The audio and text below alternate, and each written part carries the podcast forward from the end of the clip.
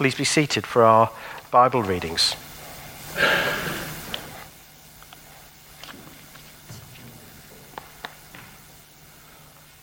The first reading is taken from the book of Exodus, chapter 3, beginning at verse 1. It can be found on page 53 of the Old Testament section of the Church Bible. In this reading, we hear of Moses' call from the Lord in the burning bush to go and rescue the Israelites from slavery in Egypt to live in the promised land. Moses was keeping the flock of his father in law Jethro, the priest of Midian. He led his flock beyond the wilderness and came to Horeb, the mountain of God. There, the angel of the Lord appeared to him in a flame of fire out of a bush. He looked, and the bush was blazing, yet it was not consumed. Then Moses said, I must turn aside and look at this great sight and see why the bush is not burned up. When the Lord saw that he had turned aside to see God, called him out of the bush, Moses, Moses. And he said, Here I am. Then he said, Come no closer. Remove the sandals from your feet, for the place on which you are standing is holy ground. He said further, I am the God of your father, the God of Abraham, the God of Isaac, and the God of Jacob. And Moses hid his face, for he was afraid to look at God. Then the Lord said, I have observed the misery of my people who are in Egypt. I have heard their cry on account of their taskmasters. Indeed, I know their sufferings, and I have come down to deliver them from the Egyptians, and to bring them up out of that land to a good and broad land, a land flowing with milk and honey to the country of the Canaanites, the Hittites, the Amorites, the Perizzites, the Hivites, and the Jebusites. The cry of the Israelites has now come to me. I have also seen how the Egyptians oppress them. So come, I will send you to Pharaoh to bring my people, the Israelites, out of Egypt. But Moses said to God, Who am I that I should go to Pharaoh and bring the Israelites out of Egypt? He said, I will be with you, and this shall be the sign for you that it is sent I who sent you. When you have brought the people out of Egypt, you shall worship God on this mountain. But Moses said to God, If I come to the Israelites and say to them, The God of your ancestors has sent me to you, and they ask me, What is his name? What shall I say to them? God said to Moses, I am who I am. He said further, Thus you shall say to the Israelites, I am has sent me to you.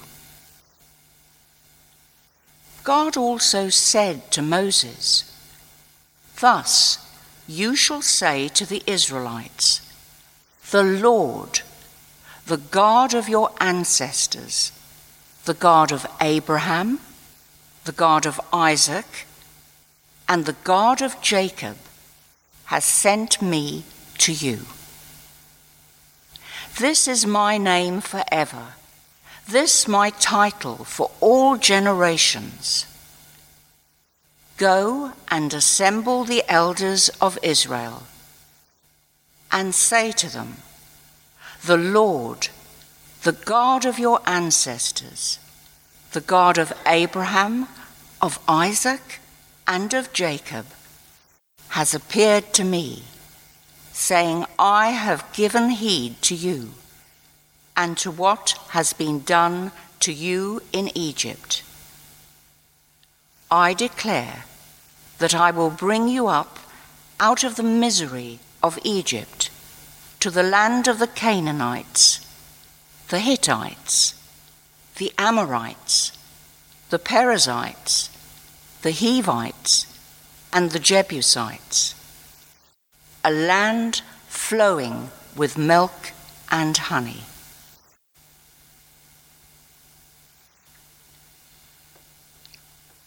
The second reading is taken from the letter to Paul to the Romans, chapter 1, beginning at verse 1.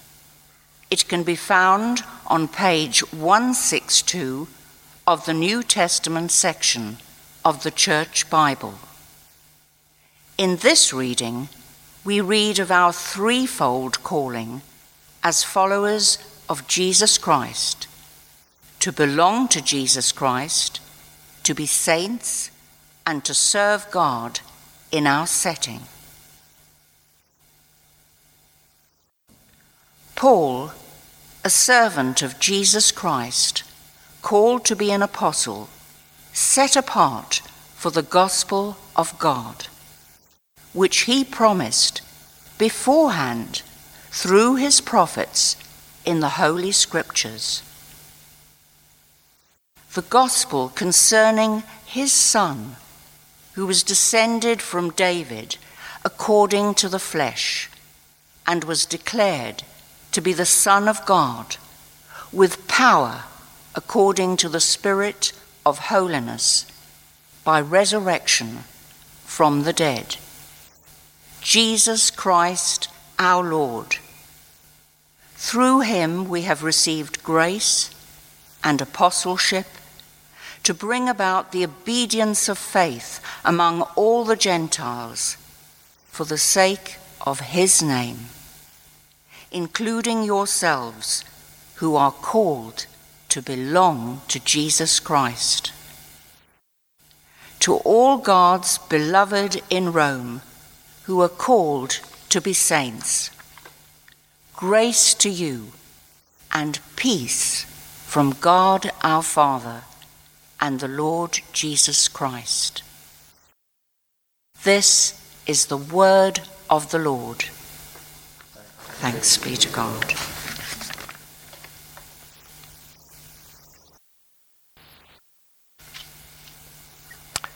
Thank you, Gloria. Shall we pray together? Lord, may my mouth speak wisdom and the meditation of my heart bring understanding that your Holy Spirit would teach us the scriptures this morning to awaken our hearts, expand our minds, and shape our identity in you today. I remember it as if it was yesterday, but in fact, now nearly 20 years have passed. It was early September 2003 when the trajectory of my life changed forever. There wasn't a burning bush, nor did it occur on a significant mountain. It didn't even occur in a church. But it was a holy moment. A day when those sandals were asked to be taken off, barefoot, if you like, before the Lord. And you hear the voice of the Holy Spirit and the call of God upon your life to kind of change trajectory. Because, like Moses, it was a path I didn't want to travel.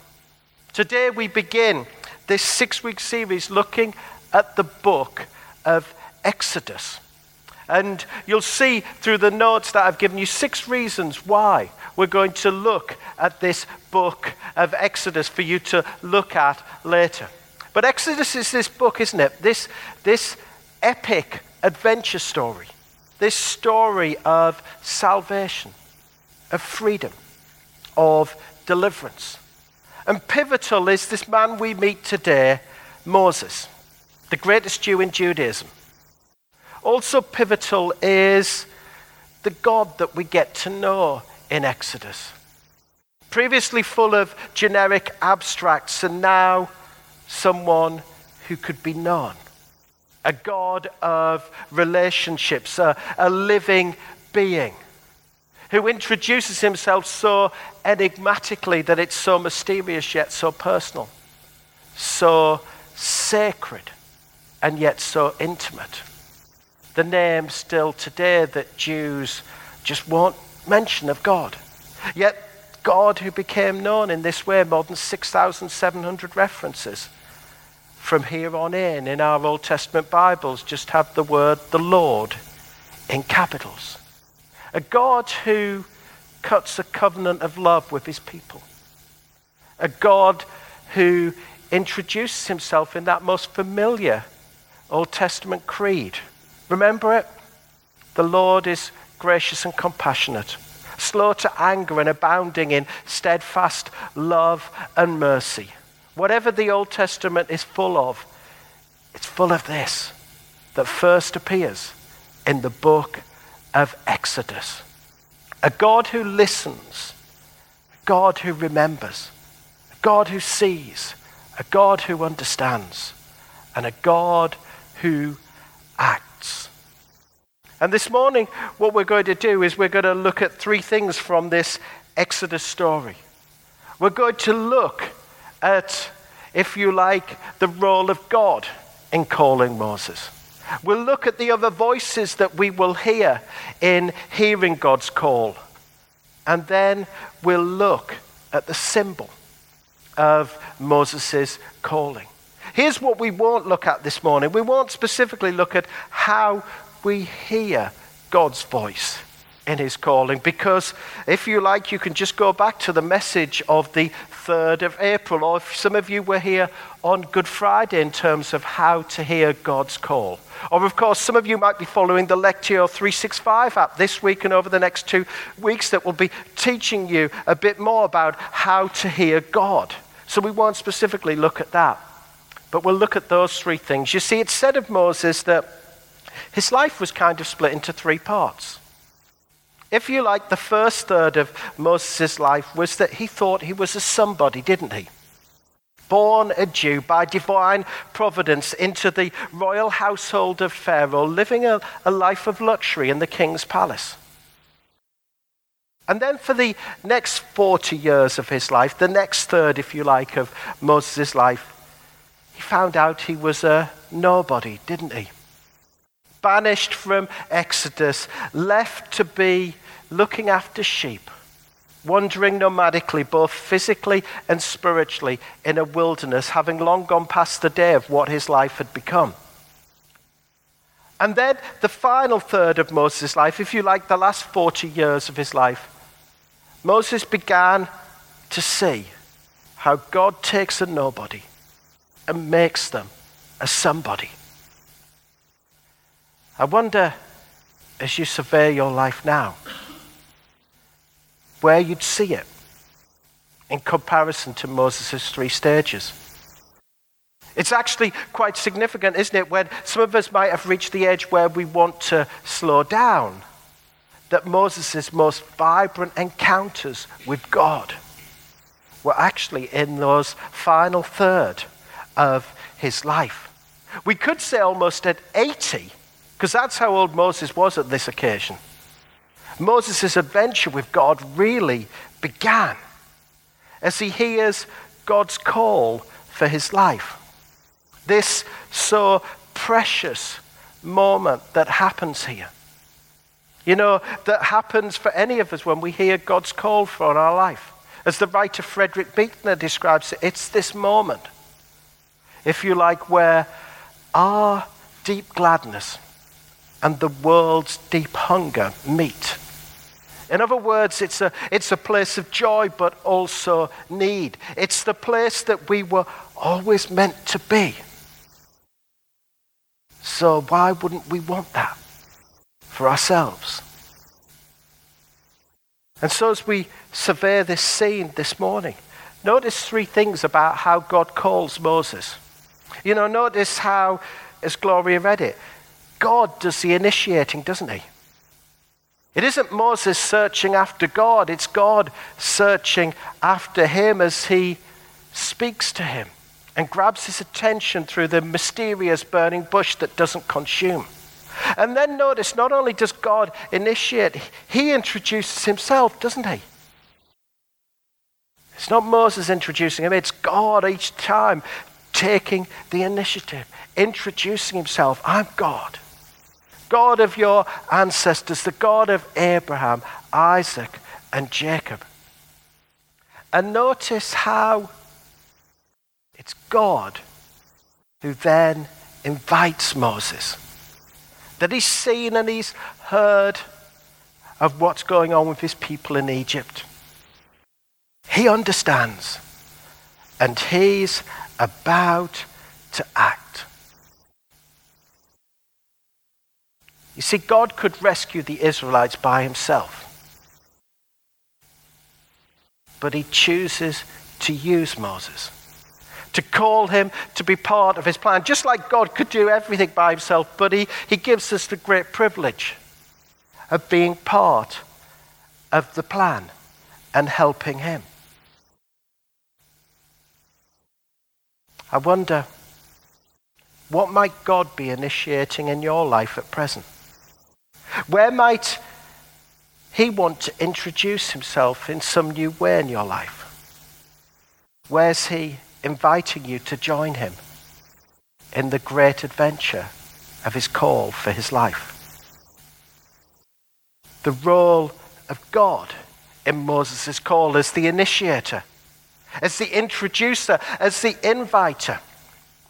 But here's what we also see as the story progresses.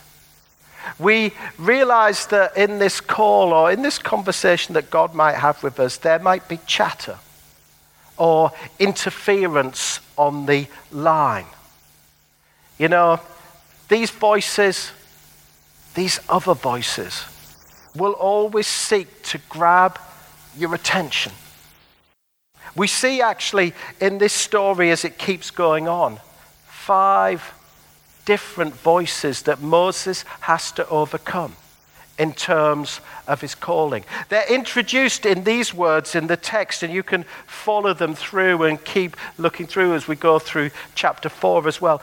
But Moses said to God, But Moses said to God.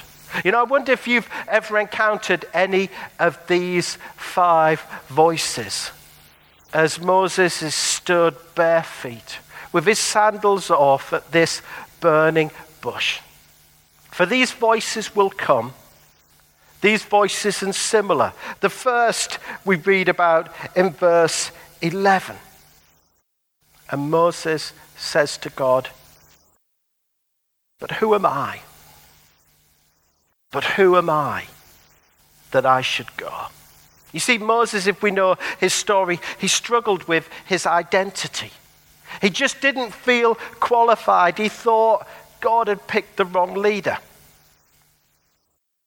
And what was, what was God's response? It was pretty blunt, wasn't it? It doesn't matter who you are, Moses. What matters is who I am. Why? Because God equips the called, He doesn't call the equipped. That's how God works. There's the voice of identity. Secondly, we notice the voice of intimacy, don't we? Well, who are you, God? You see, when we think about it, Moses if you like, didn't feel he knew God well enough. He didn't feel that, if you like, we might say, he was a good enough Christian to be able to be called by God for this particular purpose. He didn't feel he could describe him to other people. He felt inadequate. And God's response was, was actually so incredibly intimate, wasn't it? As he introduces himself in this, in this way that he'd never been known before by anyone, had never known God in this way before. It's the Lord, Yahweh, this Jewish name for God that still they won't pronounce because it's so sacred. I'm everything need, Moses. I am who I am. That still today, maybe three and a half thousand years later, the scholars still can't grasp with. Because it comes through a relationship. A relationship that he wants with each one of us. Moses encountered the voice of identity. He encountered the voice of intimacy. Next, though, he goes on and he says, But what if they don't listen? Moses encountered the voice of intimidation, as I've called it. You see, going back to Egypt for Moses meant that he was just bringing back lots of memories. Lots of history and lots of it not very good that people would still remember? What if they don't listen to me? And God's response this time was to actually give him something, to remind him of this particular day. You see, he worried what people's reaction might be to him. And so God gives him a sign, if you like, a symbol of his calling that we'll come back to in a moment. But Moses isn't finished. you would kind of think by now he would have quit, wouldn't he, with God? He's already nearly six feet under, isn't he? And you'd kind of think, well, just give up. But he next heard the voice of inadequacy. But God, I've never been a good speaker. I just can't do it. And if it hadn't been a good speaker, it would have been some other inadequacy that he would have thought of. And this time, God just says, Well, listen, Moses, guess who made your mouth? As Jesus would say in the Gospels, wouldn't he? He'd say, Do not worry. Do not worry about what you might have to say in that moment, or do not worry about where you're going to get your food from, or what you're going to wear. Seek first his kingdom, pray to him, and God will provide everything that you need. The Holy Spirit will provide the words you need in those particular moments, Jesus would say. As he would say, in other words, God will provide. Or if it's the food to eat, the clothes to wear. And then Moses heard one final voice the voice of inferiority. But God, I don't really want to go. I know you can find somebody else, which he could have. You see, Moses suffered from the comparison trap. You see, the classic sign of inferiority, isn't it? The classic sign of insecurity. He looked at somebody else and he looked at himself and he'd kind of given up on himself. He'd kind of been found wanting, if you like, in his own eyes. And so God lets him take his brother, doesn't he? Aaron with him. But he says, Moses, you're going. And so off Moses begins on this adventure. But I wonder when God's called you to do something in your life, or He might be calling you to do something right now, I wonder which voices of those you've heard the most, or which might shout loudest at the moment. And so God gives Moses a symbol. A symbol, if you like, a sign to remind him of his calling. He uses something incredibly familiar to his life to keep reminding him of his presence, of his power, to keep reminding him of this day. That symbol was his staff. You see, what did the staff represent to Moses? You see, every profession, doesn't it, has a symbol. A footballer will have his football boots. A doctor will have his a stethoscope. A priest would wear a, a dog collar. A shepherd would have a staff. You see, the staff, if you like, represented to Moses, if you like, his identity in terms of who he was, because every shepherd had a staff. The staff also, though, represented his influence. Because what would the shepherd use the staff for? He'd use it, wouldn't it, to influence the sheep, to steer them a particular way. But the staff also represents his income.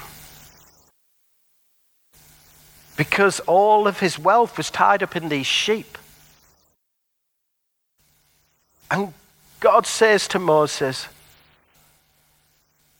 Lay down your staff on the floor.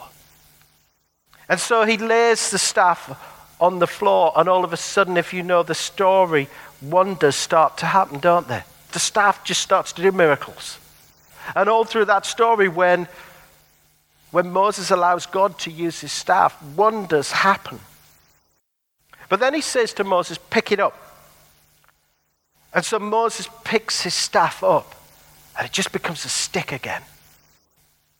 As Moses would find out when he would just use that staff in his own strength, it kind of just lost its power.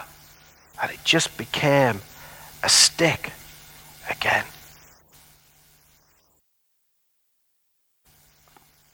And what God was saying to Moses was, Will you lay down that staff? Will you lay down all that it represents and allow me to work through you in your calling? Whatever that might be, whether it's your identity, whether it's your influence, whether it's your income and see the wonders that I will do. And from this point on, Moses' staff, if you like, becomes the staff of God. And so, what's the symbol of your calling? And will we lay down what our staff represents to God and let Him work through us? Because it became the symbol of his calling. The reminder, if you like, of God's presence and God's power. And so may we know that in our lives, knowing God will do everything that He's promised, that His love for us is eternal, and He will complete the work in us He has begun. In the name of the Father and the Son and the Holy Spirit. Amen.